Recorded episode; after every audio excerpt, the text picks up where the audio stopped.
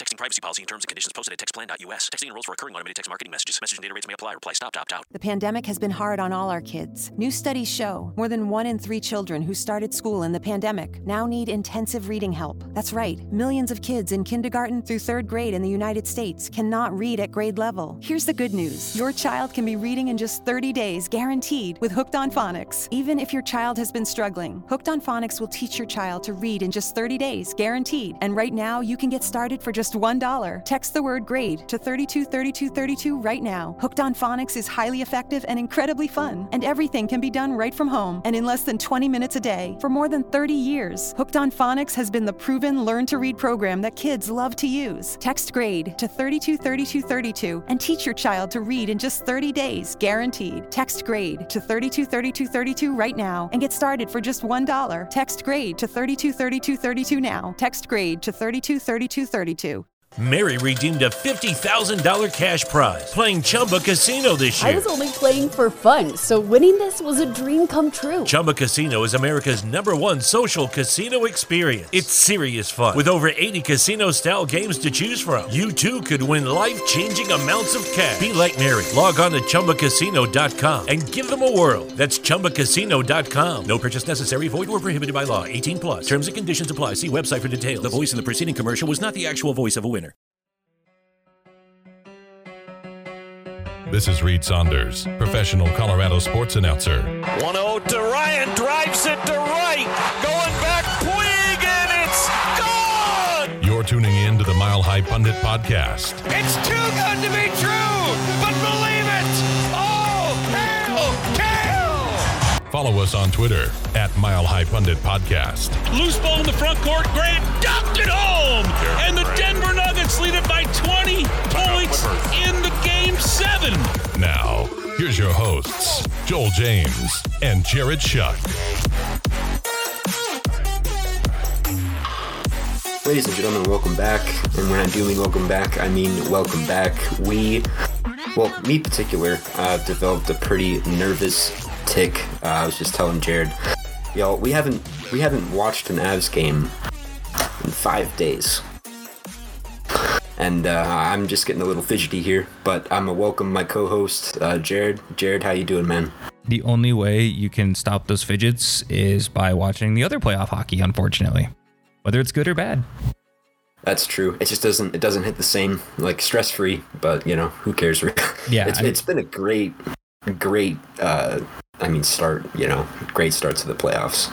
And it seems it's got a lot of interesting storylines. That's for sure. Like, we'll see if Edmonton can get over the hump tonight, or if the little brother will just keep them at bay again. I mean, they've been kind of gatekeeping Edmonton for a little while now, so the little brother may have the upper hand again. Who knows? But yeah, there's a lot of really good, games today and even games tomorrow. That Dallas game last night was an absolute fucking barn burner. For that series, it was. Yeah, I mean, and the Florida Washington game, just to have it so close. Yeah, and then they score 240 into the overtime session on just kind of a weird goal that Samsonov really should have. I mean, yeah. Washington's out of their playoff, their contending window, in my opinion, at that point. They don't have the goaltending. They'd have to trade for a goaltender. And OV's probably got 3-4 years left in him. Backstrom doesn't look nearly as good. Oshie's Carlson's really on a decline, which is a scary thought if you're a Washington fan. So I don't know. It's just it's a very interesting playoffs thus far.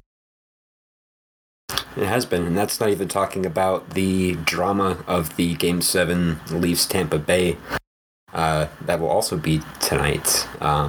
It just, you know, with Toronto, it's just hilarious. I think they're finally going to get out of the first round. In my bracket, I had them in 7 over Tampa Bay.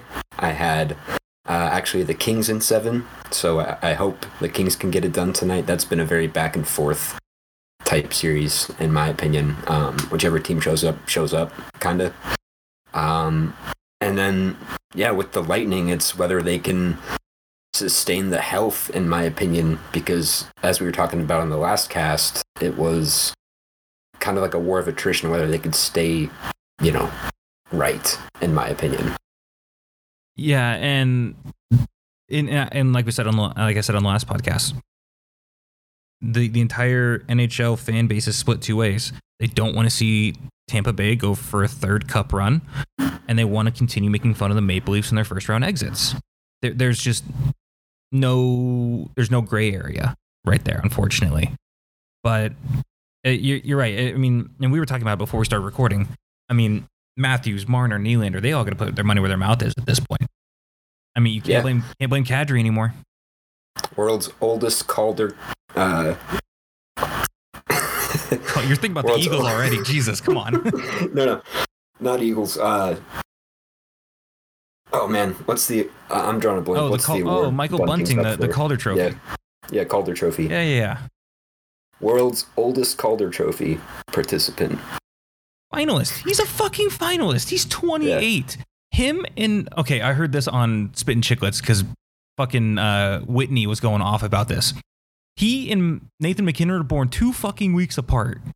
Nathan MacKinnon won the Calder Trophy in 2013. They were born 2 fucking weeks apart. That's like not 8 years, 9 years. 9 years. 9 years. Oh, fucking man. Stupid.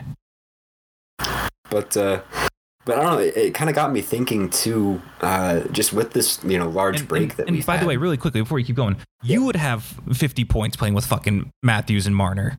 You can barely even skate, and you would have 50 fucking points.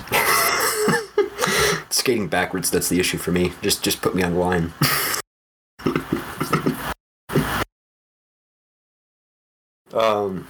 But I don't know, like, going...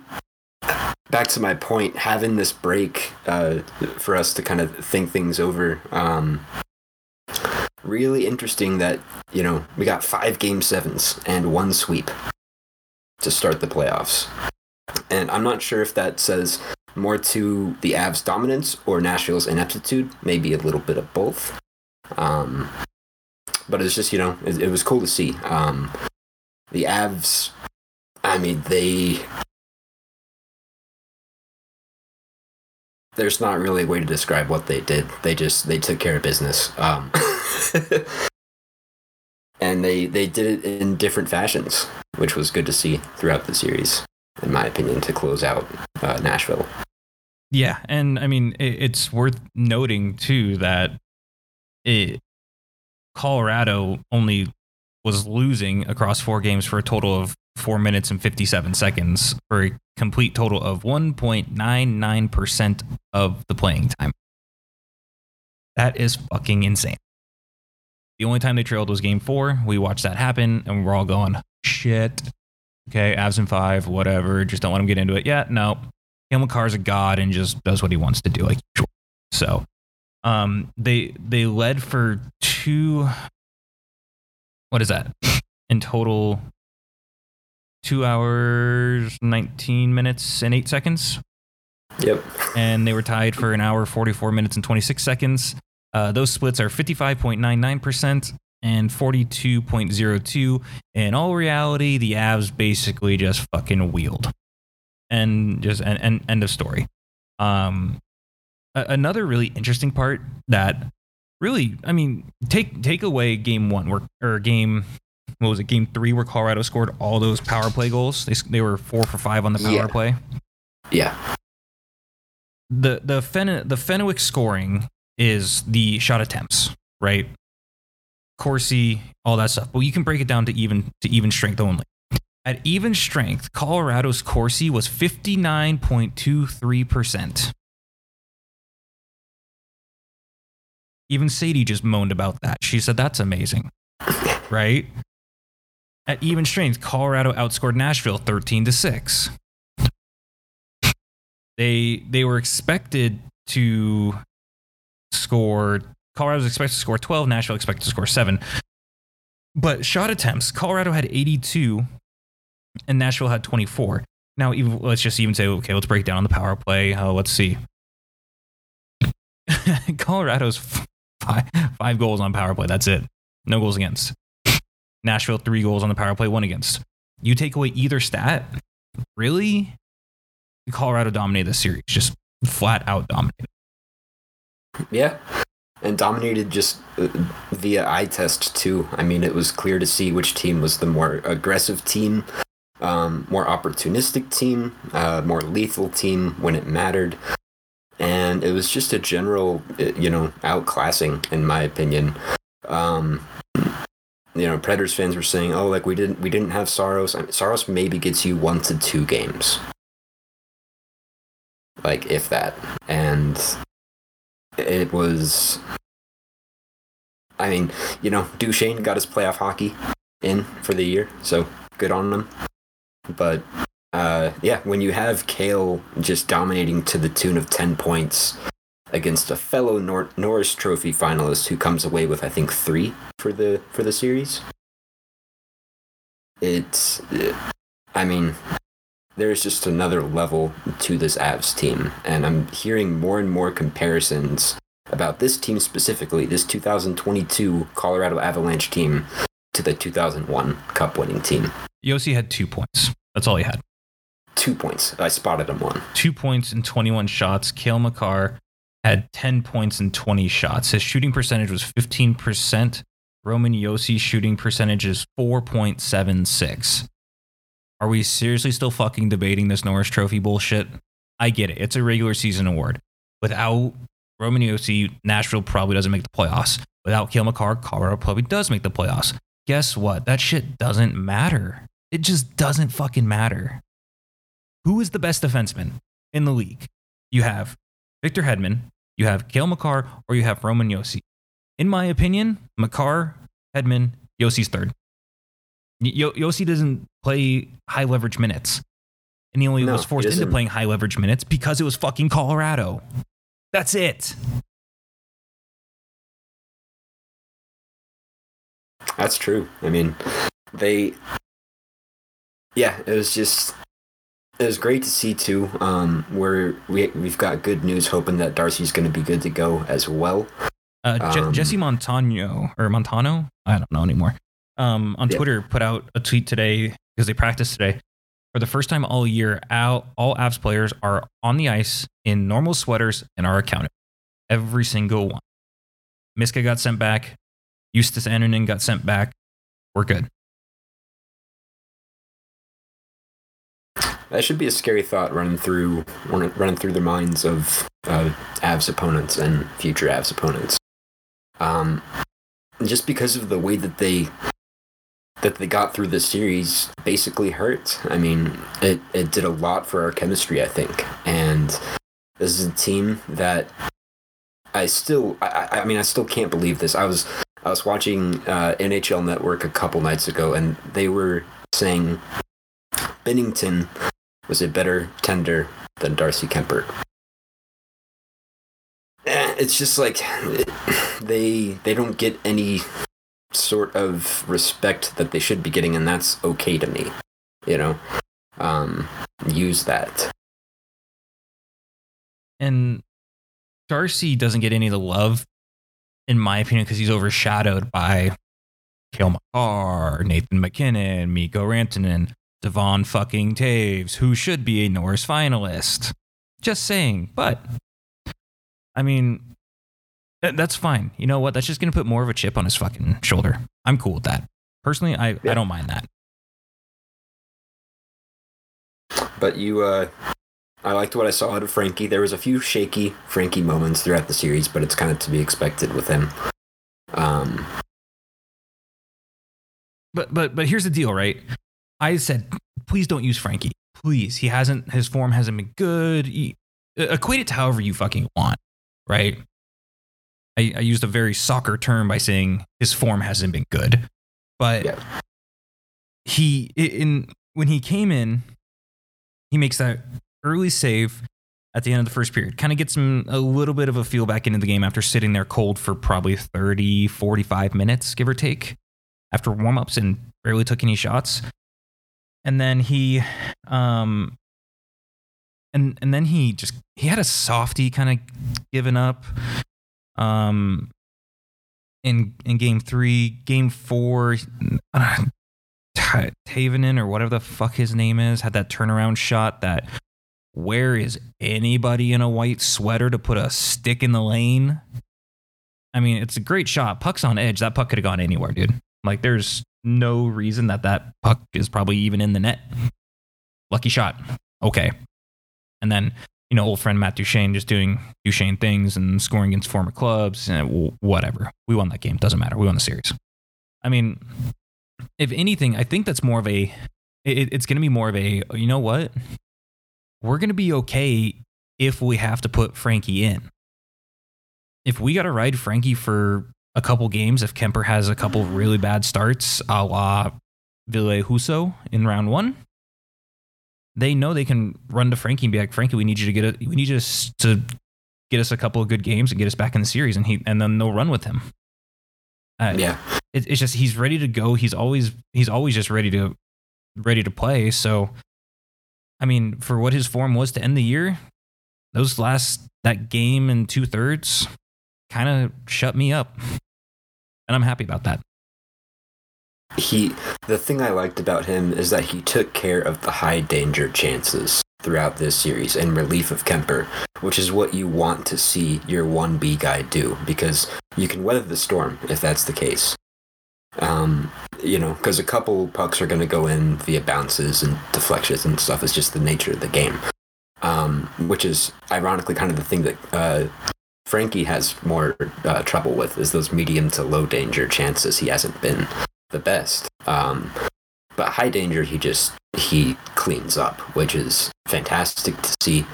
I also think this team just has a completely different feel from when talking about just previous Avs playoff teams, to the point where they can flip a switch like that, and it was evident in the 4 minutes that Nashville led this series. What did they jumped right back on the road in a quote-unquote hostile environment, catfish flying everywhere. I mean, you know, they Skittles flying. But they got it done. Yeah, they got it done, you know. The most dangerous part of the ice on the series for Nashville was the zone, which got pelted by Skittles, and that is not a compliment to their skate style. Like, I don't know. Like, the most dangerous part of the ice for the Avs was the Skittles zone. That series. Same guy put out like a hilarious like infographic of kind of like the ice layout and like what it meant for the series, and it had a little fucking runway from where Cale Makar passed the puck to where Valeri Nichushkin hit the fucking 1T, and it said the series ending runway. That is the greatest fucking thing I've ever seen in my life. He took just every big event that happened and just put it into like a heat map style graph, and it was just the fuck. Oh, it's hilarious. What was the one he put in the Avs zone? Hold on, I'm going to go pull it up. Yeah, I'm going to find this real quick. I mean, that was just so goddamn funny. I was like, what the hell? Oh. But, I mean, like I said, it's a lot of the same stuff anymore, you know? It's just Colorado gets out of the series. Bing, bang, boom. We're done. We're out. Okay, fantastic. Now, I hate to be the fucking bearer of bad news, but guess what Colorado did last year? They also swept the Blues and then turned around and laid an egg. This team is 1,000,000% better. We all know they are. But, I mean, it's just a matter of they got to find a way to close the shit out. They have to find a way. Yeah. Blues are a lot better than they were last year too, which I don't know. It'll be interesting to see. You're going to get a team that remembers that sweep for sure last year, and they're gonna skate their asses off because of it. I was actually debating like just internally, and I don't know. I maybe would have rather faced Minnesota this second round. because the Blues are a deep team, man. I mean, we're deep, but the Blues are deep as well. But before we get into that really quickly, I know this is going to kind of veer us off the hockey talk for a minute. Before we get too deep into that, because that's kind of the main point of this entire episode, is this entire playoff preview of round two. You see the video of how Nikola Jokic was awarded the MVP trophy? Came in riding on his fucking horse in Serbia. What the fuck, man? There's like Serbian folk music in the background. I mean, he's such a treasure, man. And you have like Malone and those guys out there as well. During his interview with TNT, which, I don't know, a lot of fans, kind of myself included, sort of took as sort of a slight to him in a way, just like the way they were kind of talking, but we could get into that at another time. He, just like the way he talked, he was talking about, like, they were asking him, like, what he, like, was doing over there, like, I don't know, some sort of personal question like that. And he was like, yeah, you know, he was like, I'm not the flashiest guy. And then you hear like a dog choke over the audio, like in the background. He's like, oh, he's like, that's just my dog choking on a chicken bone. Like, he just like he's one of a kind. He's a dude with zero ego who, you know, drives around his, you know, his Bentley in the States when he goes to work. And then when he goes home, he just goes home. And it was cool to see him just kind of in his element like that. Well-deserved back-to-back MVPs. Anyone, I would be happy to debate you over the moon for that. My followers on Twitter probably got an earful on the TL over the past couple of years related to topics like that. But it's, yeah, it's deserved. And he does stuff that, quite frankly, hasn't, you know, it's not been done before. And it's cool to see.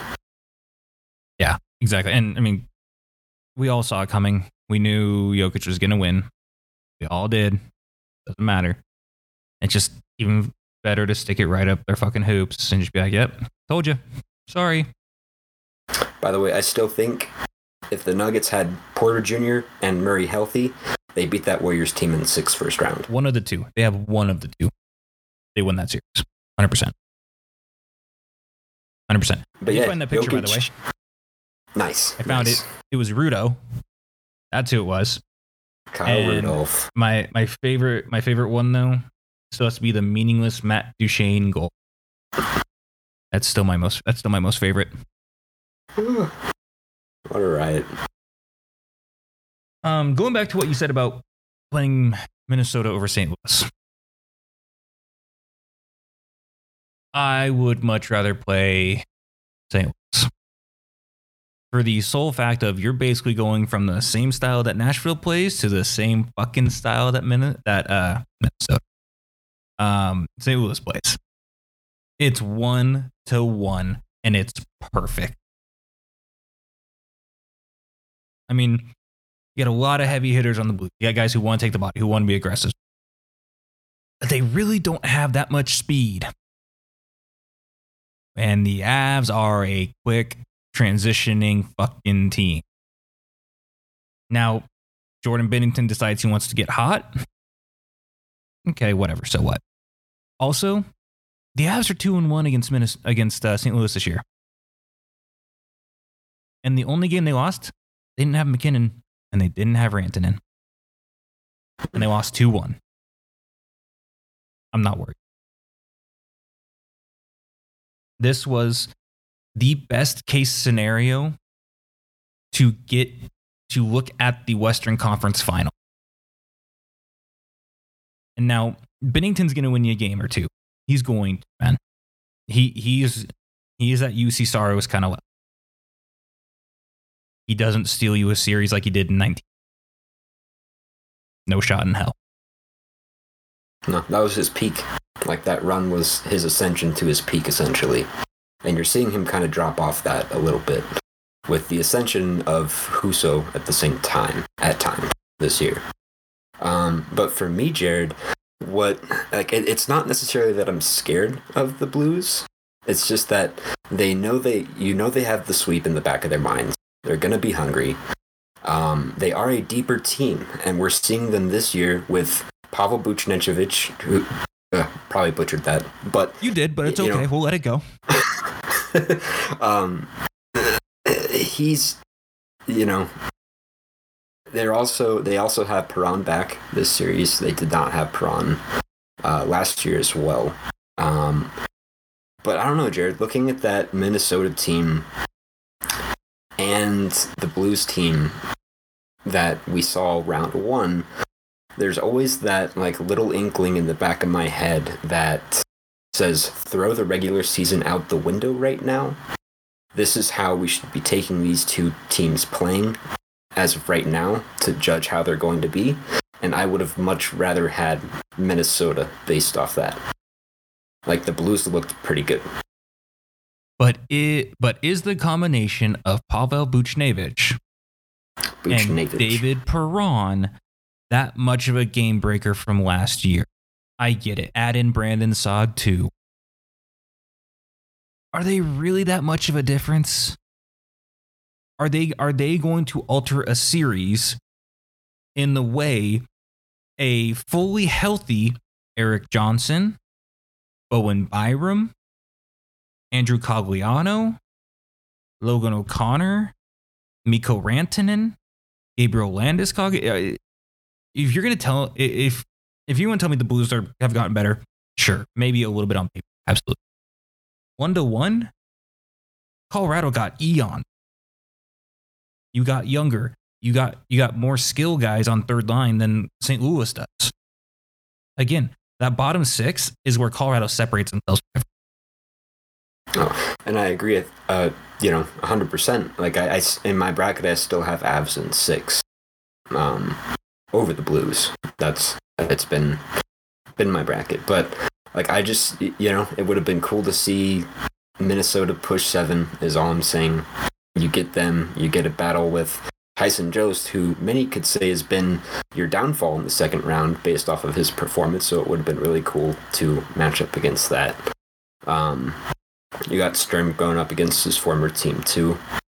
But, yeah, the Avs-Blues series, it'll be a good one. Lots of hits, just like the Nashville series, but Colorado has proven, like you said, that they can, hang with that type of game and flat out essentially just embarrass that type of game when they want to. Let me just read you really quick. The game that the Avs lost to St. Louis. Yeah. Let me read you a couple names who were in that game for Colorado. Tyson Jost, no longer with us. Stefan Matteau. Jason Megna. Ryan Murray. I'm at 4. And keep counting. Sampo Ranta and Dylan Sakura, and they fucking lost 5-3. Eagles. You had 4 Eagles players and Tyson Jost. Well, 3 and Tyson Jost and Ryan. Yeah, come on. And you had Curtis McDermott in the game too. I mean. Shit, Bowen Byram played 20 minutes, 55 seconds that night. Tyson Jost played 21 minutes, 53 seconds that night. Dang. And the Avs only lose 5-3? Come on. Yeah, without the top guys, too. It says something. But yeah, I mean, for me, it's still, like, I've got Blues in 6, honestly. Or Avs in 6. Avs in 6. Jesus. We're just not going to talk about that. We'll let that one go. Slipping up today, man. Dude, I'm calling St. Louis, Minnesota still. So I think we're in the same boat. Yeah. What would be what would be probably your three things that you want to see in this Blues series? So in this Blues series, and I'm gonna stick with what I had against Nashville, I want to see Mikko Rantanen show out. He hasn't yet. I mean, he got on the stat sheet a couple times last series, but he really hasn't shown what he can do or really his play for the year, where he's had a career year. So I'm looking for him to return to his second round historical dominance that he usually brings. And I mean, from his presser, he looks absolutely ready to go just in of itself. So I'm expecting him to have a big impact this series for me. Him to really step up. So because he was important against Vegas. Like he was like half your offense against Vegas in that second round last year. And for what it's worth, I mean, no goals, 5 assists through 4 games. I mean, still point per game. That's completely fine. But like we talked about 2 weeks ago now, if he starts getting the puck in the net, it's going to start going in bunches. But what he's doing and what I alluded to even then was take the eyes away from MacKinnon, take the eyes away from Cale Makar, take the eyes away from Devon Toews, and let those guys hunt. I mean, thus far, it seems like it's working. Yeah, but I'd have to ask you the same thing. Who do you think is going to step up in a big way? I said it in round one. I'm going to say it again. That third line has been fucking phenomenal. That third and fourth line have been...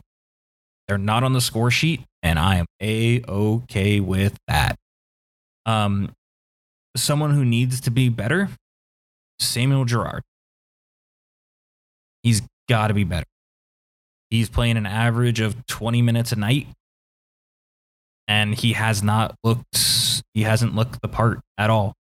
I mean, all things considered, he really doesn't really create much in a way that would give me a ton of reasoning to be like, oh yeah, no, he'll be fine. I mean, he's at a negative Corsi relative to his teammates. He's at a negative shot production comparative to his teammates.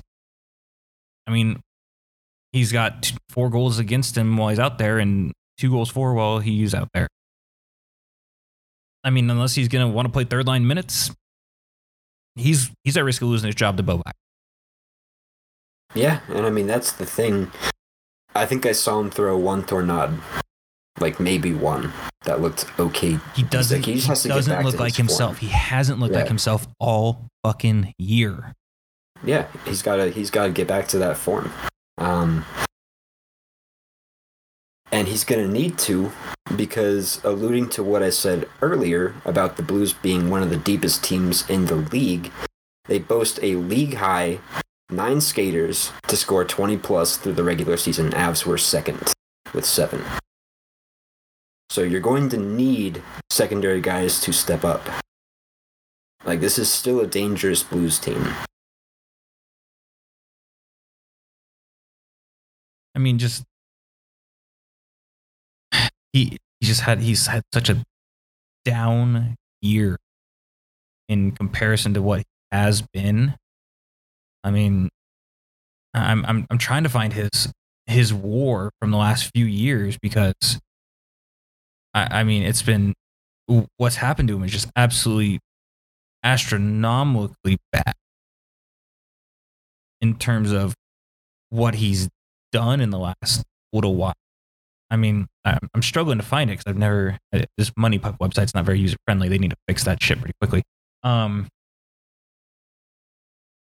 It's just, yeah, dude, it's tough. It's really tough just to kind of say he's what he's been advertised as, because he's not. He's really tough. And I've been okay with it because of the resurgence of Toews. I mean, that's a dude who is acting. You know, he's your second best defender at this point, behind only the best in the league. And it's crazy to me that we only gave up 2 seconds for him. I'm still, like, processing that, I feel like, at times. So it's been really, really cool to see that. I mean, you and I kind of saw it in the numbers. We're like, bro, this guy's going to blow up when he gets here.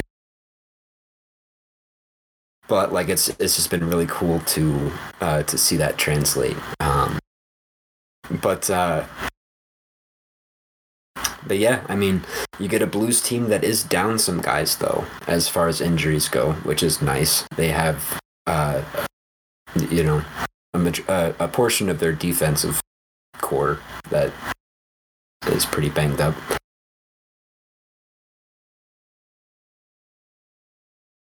I mean, just overall, I mean, this Avs team really should be pretty damn good compared to, you know, the Blues team. I mean, it's that simple. It really is. And if I don't even want to think like this, but if the Avs don't get out of this round, something is seriously wrong. Goes back to it being a culture thing, which is exactly what you do not want. In my opinion, because you have the talent to get it done. And I don't know, like looking at the playoff field, the second round might be the toughest round we have to go through. Like, I'm not scared of the Kings. I'm not scared of Edmonton. I'm not scared of Calgary. I'm not scared of Dallas. No, and like if you are, there's probably a problem with that. Yeah. Like it's very obvious who kind of is your guys who you're going to lean heavily on. And it's obviously going to be your main guys, right? But to get to the Stanley Cup, you need your role guys to chip in quite often. Yeah. Whether it's on the score sheet or not. Nico Sturm's got to be better in the faceoff circle. JT Kuemper has to be better in the faceoff. Kyle from Locked On Avs just always at the end of every period faceoff stat, boom, boom, boom, boom, boom, every single time, and they're always just dog shit. Yeah, they do have some guys that have surprised me on the faceoffs though. Mac's done well, but what Sturm brings and what I love the fact that he does bring this is he is a fantastic forechecker. I mean, you saw it in that Nashville series with LOC. It was the reason, you know, a secondary reason why Cale had that overtime winner. But you hope that, you know, Naz continues to do what he does as long as if he can avoid getting kicked out of the face-off circle. Landy's been really good on the face-offs too when he's taken them. Landy was fantastic first series. Just an end-all, be-all, everywhere. He was like everywhere on the ice and more type thing, it looked like, when he was on. What is something in this series that you do not want to see? Any sort of injury. We need to get out of this healthy. Blues throw a physical game. When that, you know, the inadvertent stick to Kemper's eye socket, you know, it reminded everyone here just how, even though you feel so, you know, impervious and, you know, nothing can beat us, it's like one thing can change that. So I just pray to the hockey. I'm gonna throw up a prayer to the hockey gods real quick and just pray for health. Can you pray for my men's league game too? Because God, I'm playing like shit right now. Yeah, Jared, how's that knee? Bro, I'm gonna sidebar this pretty hard right now. I started off hot, bro. Fucking, I had 21 in 5 games, man, just rolling, and I cannot find the fucking net right now.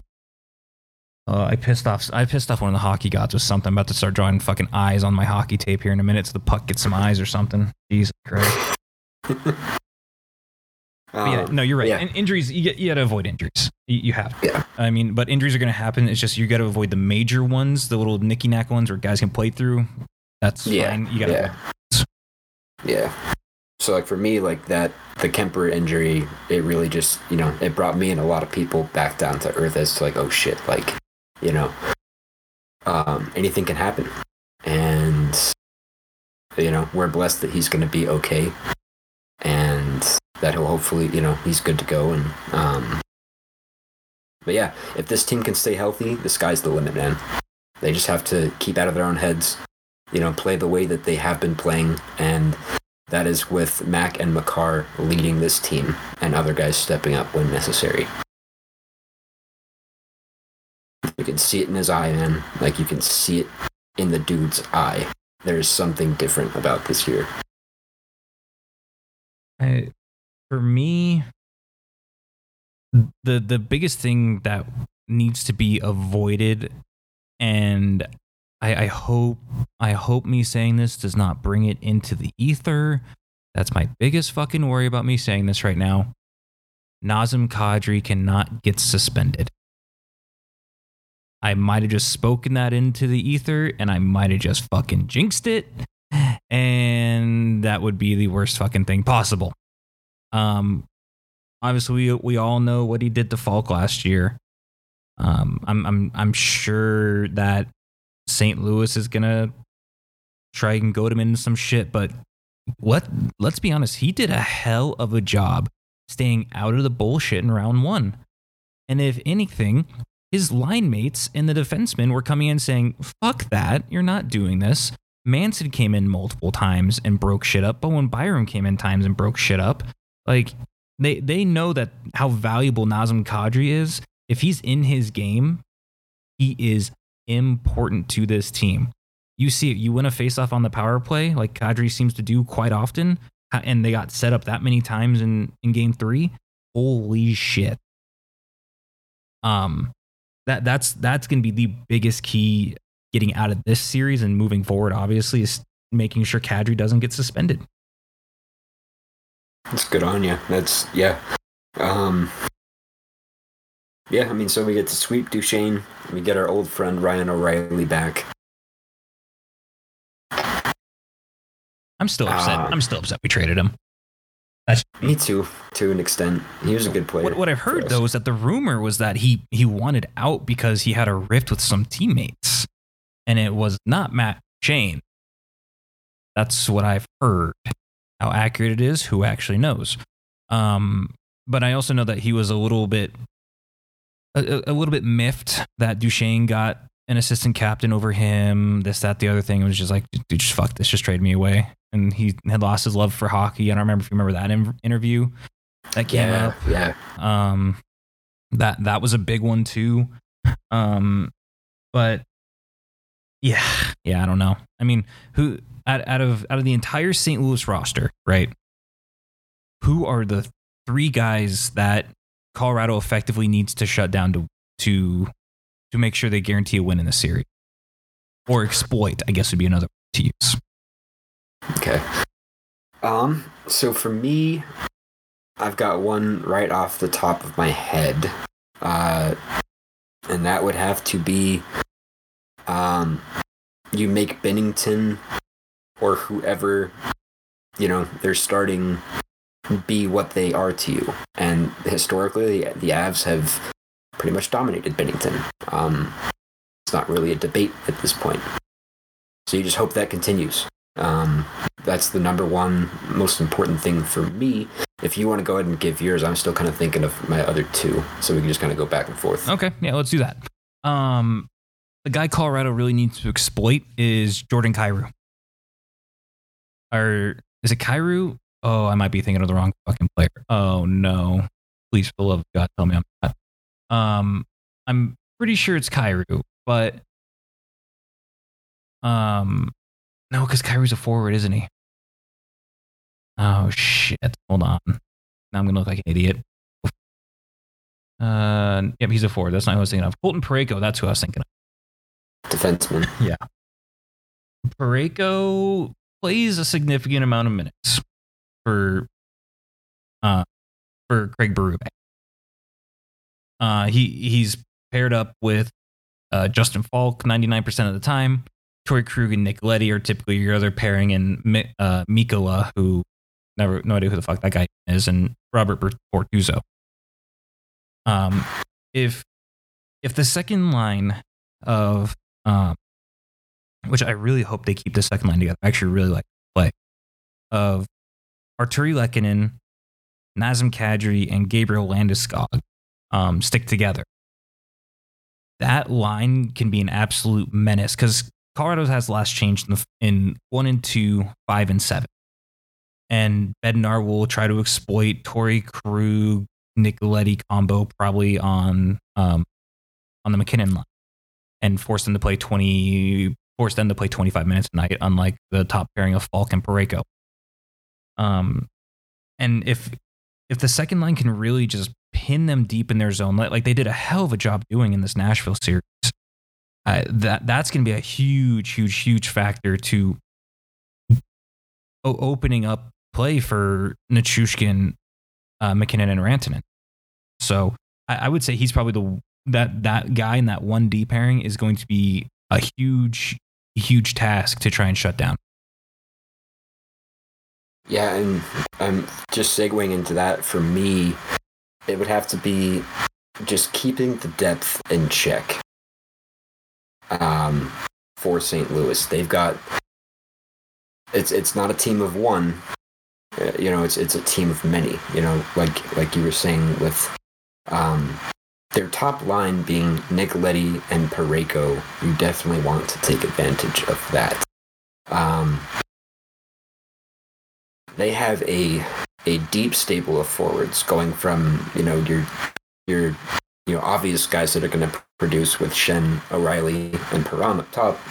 But then you also have guys like Robert Thomas and Saad and Tyler Bozak, who have been producing recently, and you've seen them do it against Minnesota. You need to eliminate those second tier guys defensively, and that starts all the way up with your forecheck down to your blue line. It's just got to be a collective team effort. But that is how you suffocate this team. Kind of like what they did to Nashville. They limited the production to Nashville's top line. And when you limit the production to one line, there's no way in hell you can match with Colorado, because they will bury you three lines deep. Mariana's Trench, a la last episode. But going back to you, what's your second? There was a great stat that I saw on Twitter today. Colorado's goals percentage was 56 some odd percent or whatever. Like it was like 5 point whatever.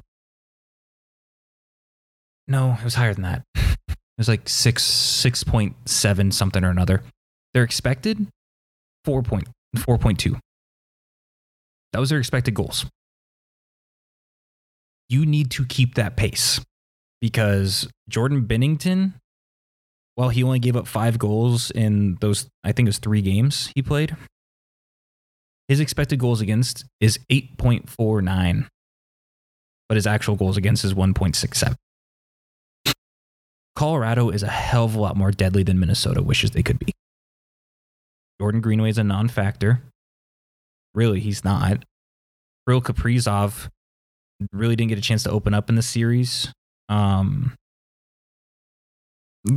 Foligno wasn't that great either.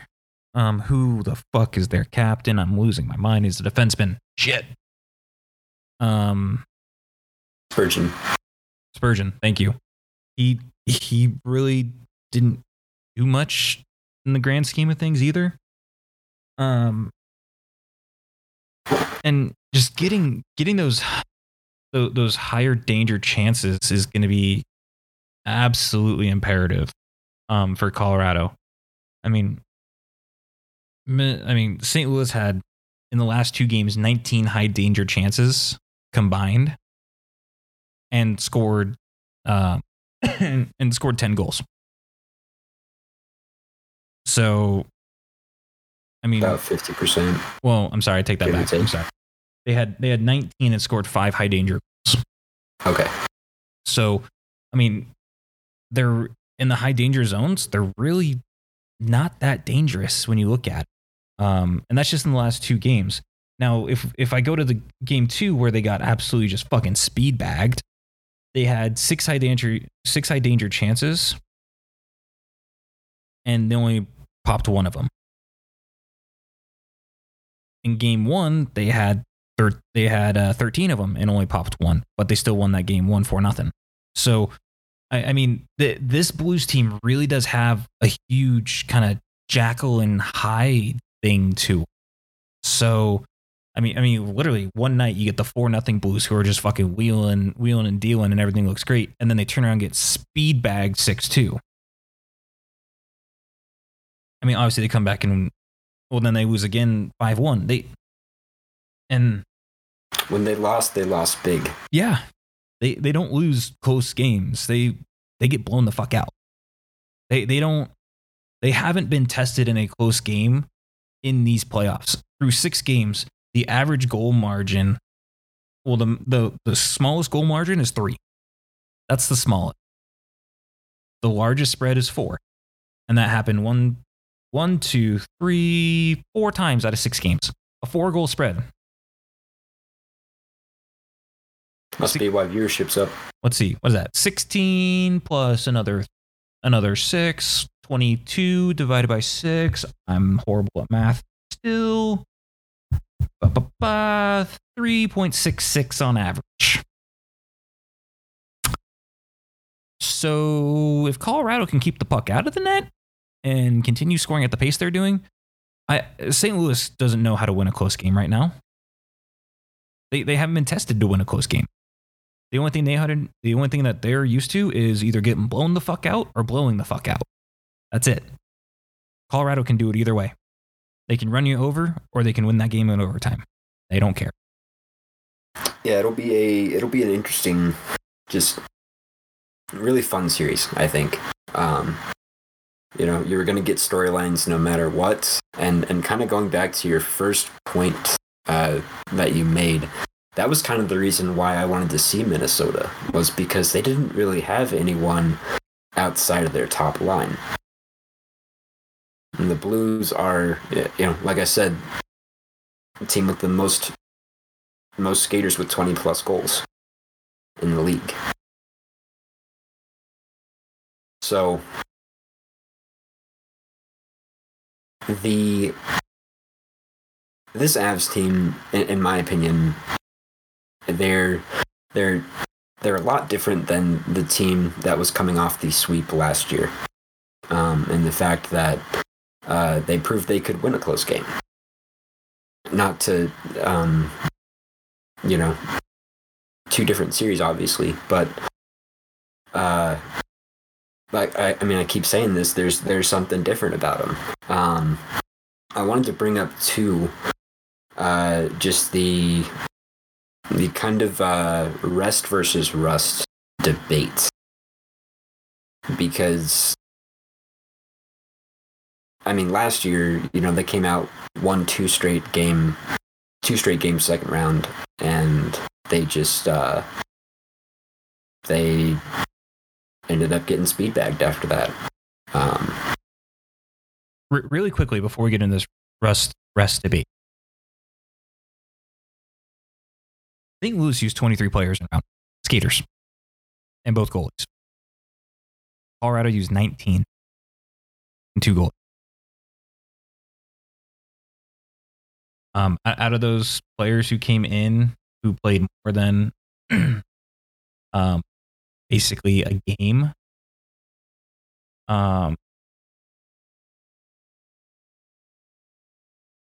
they had 5 guys register no points. Colorado has 3, and they're all on the 4th line.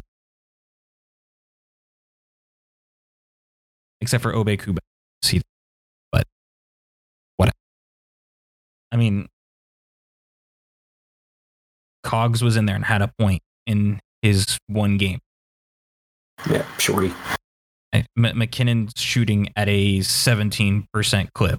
Landeskog shooting at a 20% clip. Burakovsky at a 25% clip. We haven't even talked about that fucking rip in more ways than one, but it's okay. We'll play.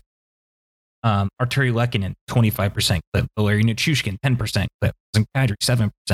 I mean, outside of those guys, really, Nick Leddy's shooting 33%, but he's a defenseman. Tarasenko shot 31%.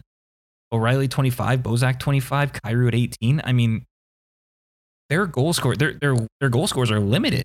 They're down to 8. They got 8 different goal scorers. That's it. That's all they have. Colorado had what, 9, 10, and a lot of production from the defense. I mean, 6 of your 20 whatever goals came from your defensemen, and you had 1 on the fourth line. Everything else is that top 6 just running amok. So I don't know. I don't think this is as close of a series as national people and yourself are thinking. Okay, what do you think Bednar does differently this series as compared to last series? Like, any personnel changes? Absolutely fucking no. And he kind of tipped his hand, though. If you really look at it, look at game 4. He kind of tipped his hand that if it ain't broke, don't fix it. Yeah. The only thing you change is you put Cogliano back in. That'd be like Abe Kubel taking a backseat. Yeah, 100%. And I see it, and I'm so fucking annoyed by it. A lot of people are pissed off that Alex Newhook has not made an appearance yet. He'll get his time. He does. He's not. He will get his time. A factor right now. Newhook is a guy who would have matched up better against Minnesota. But he matches up well against the other side of the bracket. I'm just looking down at... I mean, outside of Dallas pulling off the upset, yeah, it's a great matchup. Yeah. Across the board. He can play in an Edmonton series. He can play in an LA Kings series. He can play in a Calgary series. I don't know about Calgary. That Dallas-Calgary one, that'd be the one where I'd still sit Newhook. He fits into a Florida Panthers Stanley Cup Final Series. Oh, beautifully. He fits into a Toronto Stanley Cup Final Series. He fits into a Carolina Stanley Cup Final Series. He doesn't fit into Toronto. Yeah. But you're seeing the way Bednar's built this team. They got rid of the fast, secondary goal scorer guys, and in favor of guys who you can employ in different situations against different teams, which is the biggest difference, in my opinion, like, of this team compared to previous. The only thing I would have liked to have had happen would be Alex Newhook being sent down at the deadline to be available to be playing in the AHL playoffs right now for the Eagles. That would be the only thing I would say would be a half decent thing that could have happened. But outside of that, Eagles doing just fine without him, man. Lady, we hear you, and you see your friend Theo. I know. Just chill out. Eagles are doing just fine without him, too. Yeah, though. Yeah. A 10-goal flurry followed up by another 5 in Game 2 OTW. Yeah, hell yeah. Take that shit every day. They are marching. But Bednar kind of tipped his hand by saying, I don't need to put McDermott in. I don't need to put Ryan Murray in. I don't need to do anything outside of what the fuck I've been doing because it works. The way Sakic has built this team for Jared Bednar, and it's playing to Jared Bednar's style perfectly. They must have fucking sit downs at Elway's and Cherry Creek Mall and just go, hey, what do you want? What kind of player do you want? Who would be a good addition? Artturi Lehkonen, if we re-sign him as an RFA, dude, we may just hit Andre Burakovsky 2.0, but better. Flat out better. And it makes a guy like Nazem Kadri a little bit more expendable. a guy like Andre Burakovsky, expendable. You keep Nichushkin, obviously. Yeah, I mean, you lock Nichushkin up. Like Nichushkin may be like one of those diamond in the rough players. I don't know if you ever played NCAA football 14, like on like the dynasty mode. You'd have to like go through and scout people and have like, it'd be like, oh, it's like a 60 overall player, but then he's a gem because he gets like a plus 12 overall rating and he gets a 72, and you're like, holy shit, I hit the jackpot with this guy. What? That's pretty much what he is. It's fucking amazing. But no changes on Colorado's side except for Kuemper being healthy. That's it. Yeah, you slot Kuemper back in and you slot Cogs back in, and you just roll with it. But yeah, Jared, any I'm gonna drop a quick question on you before we close. Any Blues related puns you want to throw out before the series starts? Singing the Blues. That's the obvious one. Just singing the blues. That's the obvious one. Just singing the blues. Yeah, that's an obvious one. I love Connor McGahee's primary plural color. That's a good one. Yeah, I don't know. I don't have much really. I take a shot at starting goalkeeper Vile Husso. Why Husso bad? That's a good one. But God, I miss having No Save Dave. That was such a fun one too. Pareko can't skato maybe would be a fun one. Blues or Sod, that'd be a good one too. If the Avs win the series, Blues or Sod, that'd be a really good one. But I finally converted. I got it. I finally converted Sierra just a little bit. I got it. Anytime we talk now, when the Avs are playing and she's at work, and Devon Toews scores. Obviously Jonathan Toews still plays for Chicago. And I said it one time. She's like, and I said it's our favorite score. It's our favorite Toews just scored. And she's like, no, not the favorite Toews. I said, fine, the favorite goal scoring Toews, because Jonathan Toews didn't score fucking anything this year. And she goes, you know what? I can get behind that one. So that's our new favorite Toews. That's for sure. Yeah. It's just, that's probably the only puns I have. Two quick things. I'm going to start with the Game 7s tonight. Who do you have in Carolina and Boston, which starts actually in just about 45 minutes from the time we're recording this?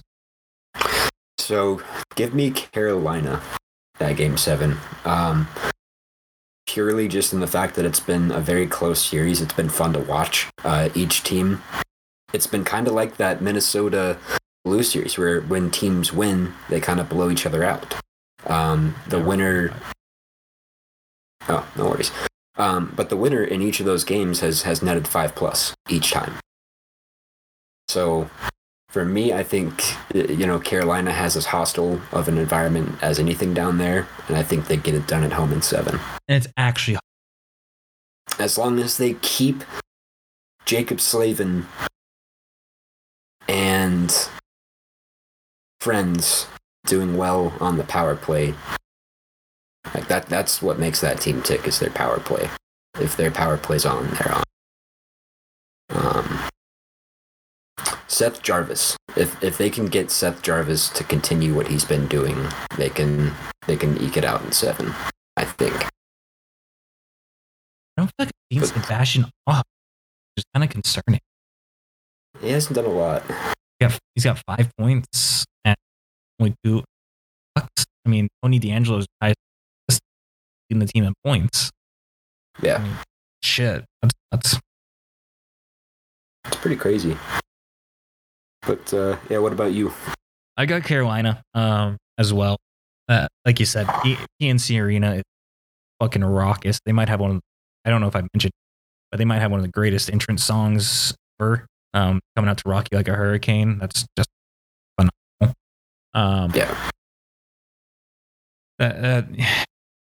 It's gonna be a close game. The home team has won every single game in this series, so that kind of leans it a little bit that way as it is. For me, none of it's gone to OT. It's been 2 or more goal difference in every single game. I mean. Yeah, it's It really could go either way, but yeah, I got one. Very nice. So next on the slate would be the Leafs and Tampa Bay, Toronto and Tampa Bay. The Leafs, are they going to leaf the first round, Jared? Are they? They finally get over the hump, and Steve Dangle does not have to lose another 10 years off of his.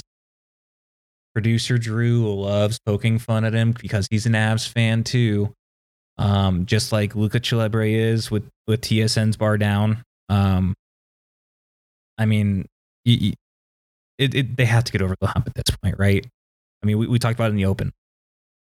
Put your fucking money where your mouth is. 34, 88, 19, 91, all 44, all those guys. In case for any of our listeners who don't know, Matthews, Marner, Nylander, Riley, Spezza, Tavares, all those guys. Every single one of them. Giordano is going to be the force that drives that team tonight. He's going to have. And if they can keep Stammer away from his office and don't give him any power plays, it should be okay. What about you? What do you got?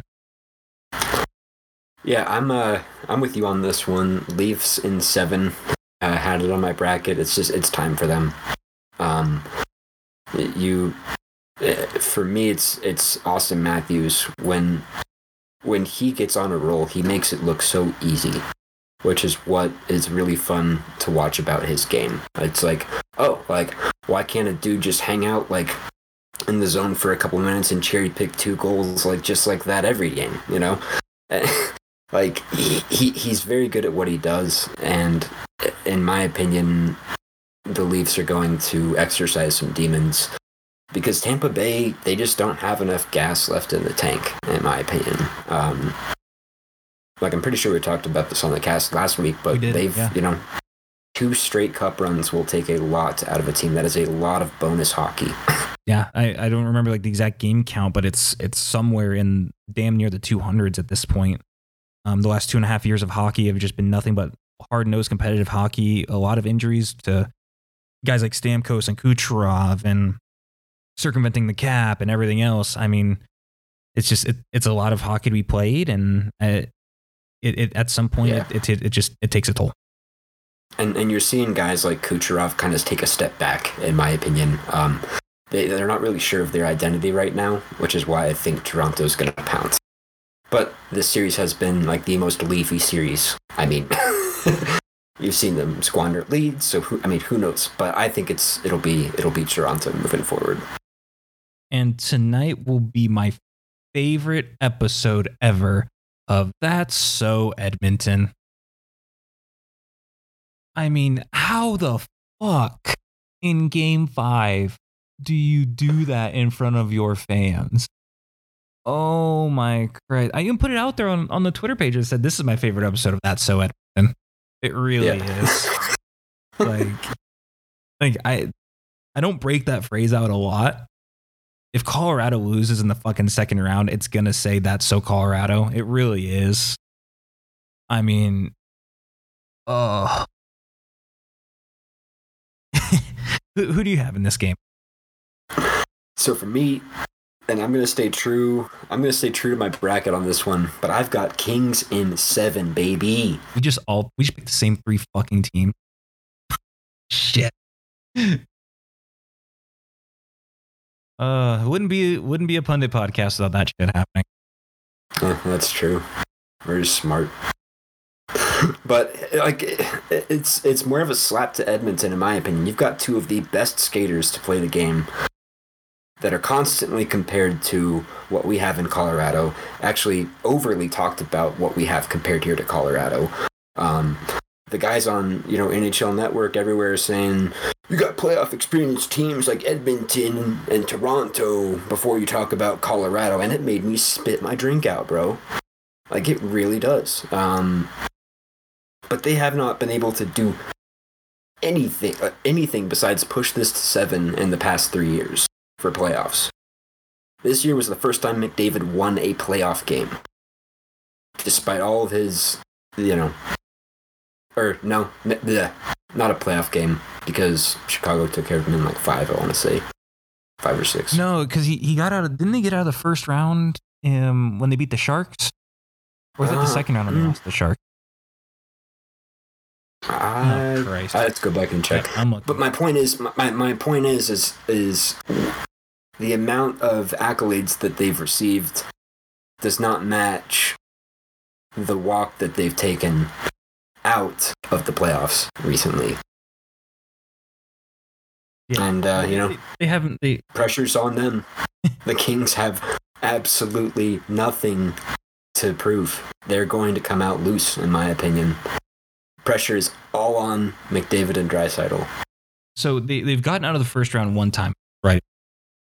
Once, okay. 16-17. But once in 3 years? Yeah. Yeah, 16-17. Once in 3 years.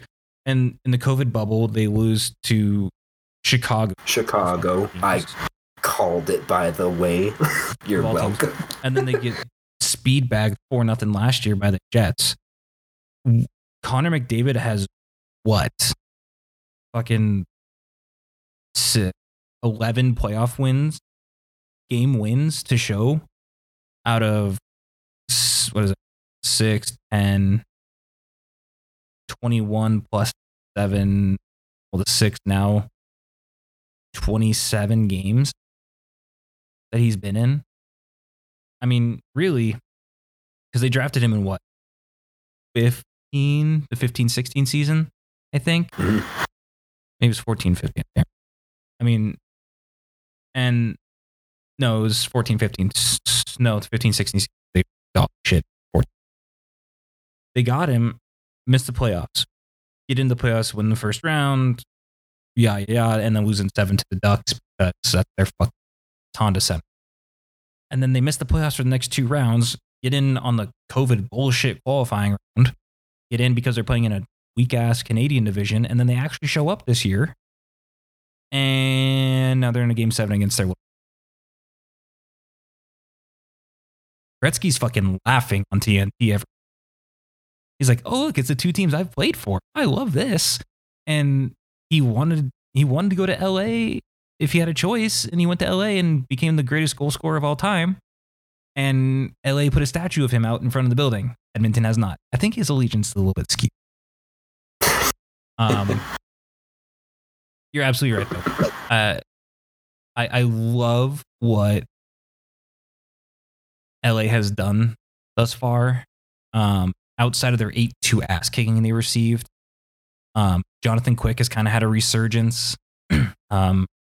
Mike Smith has not looked this. I continue to say it. Mike Smith has not looked the same since Nathan MacKinnon and the Avs absolutely beat the fucking wheels off of him. And yeah, he hasn't looked the same.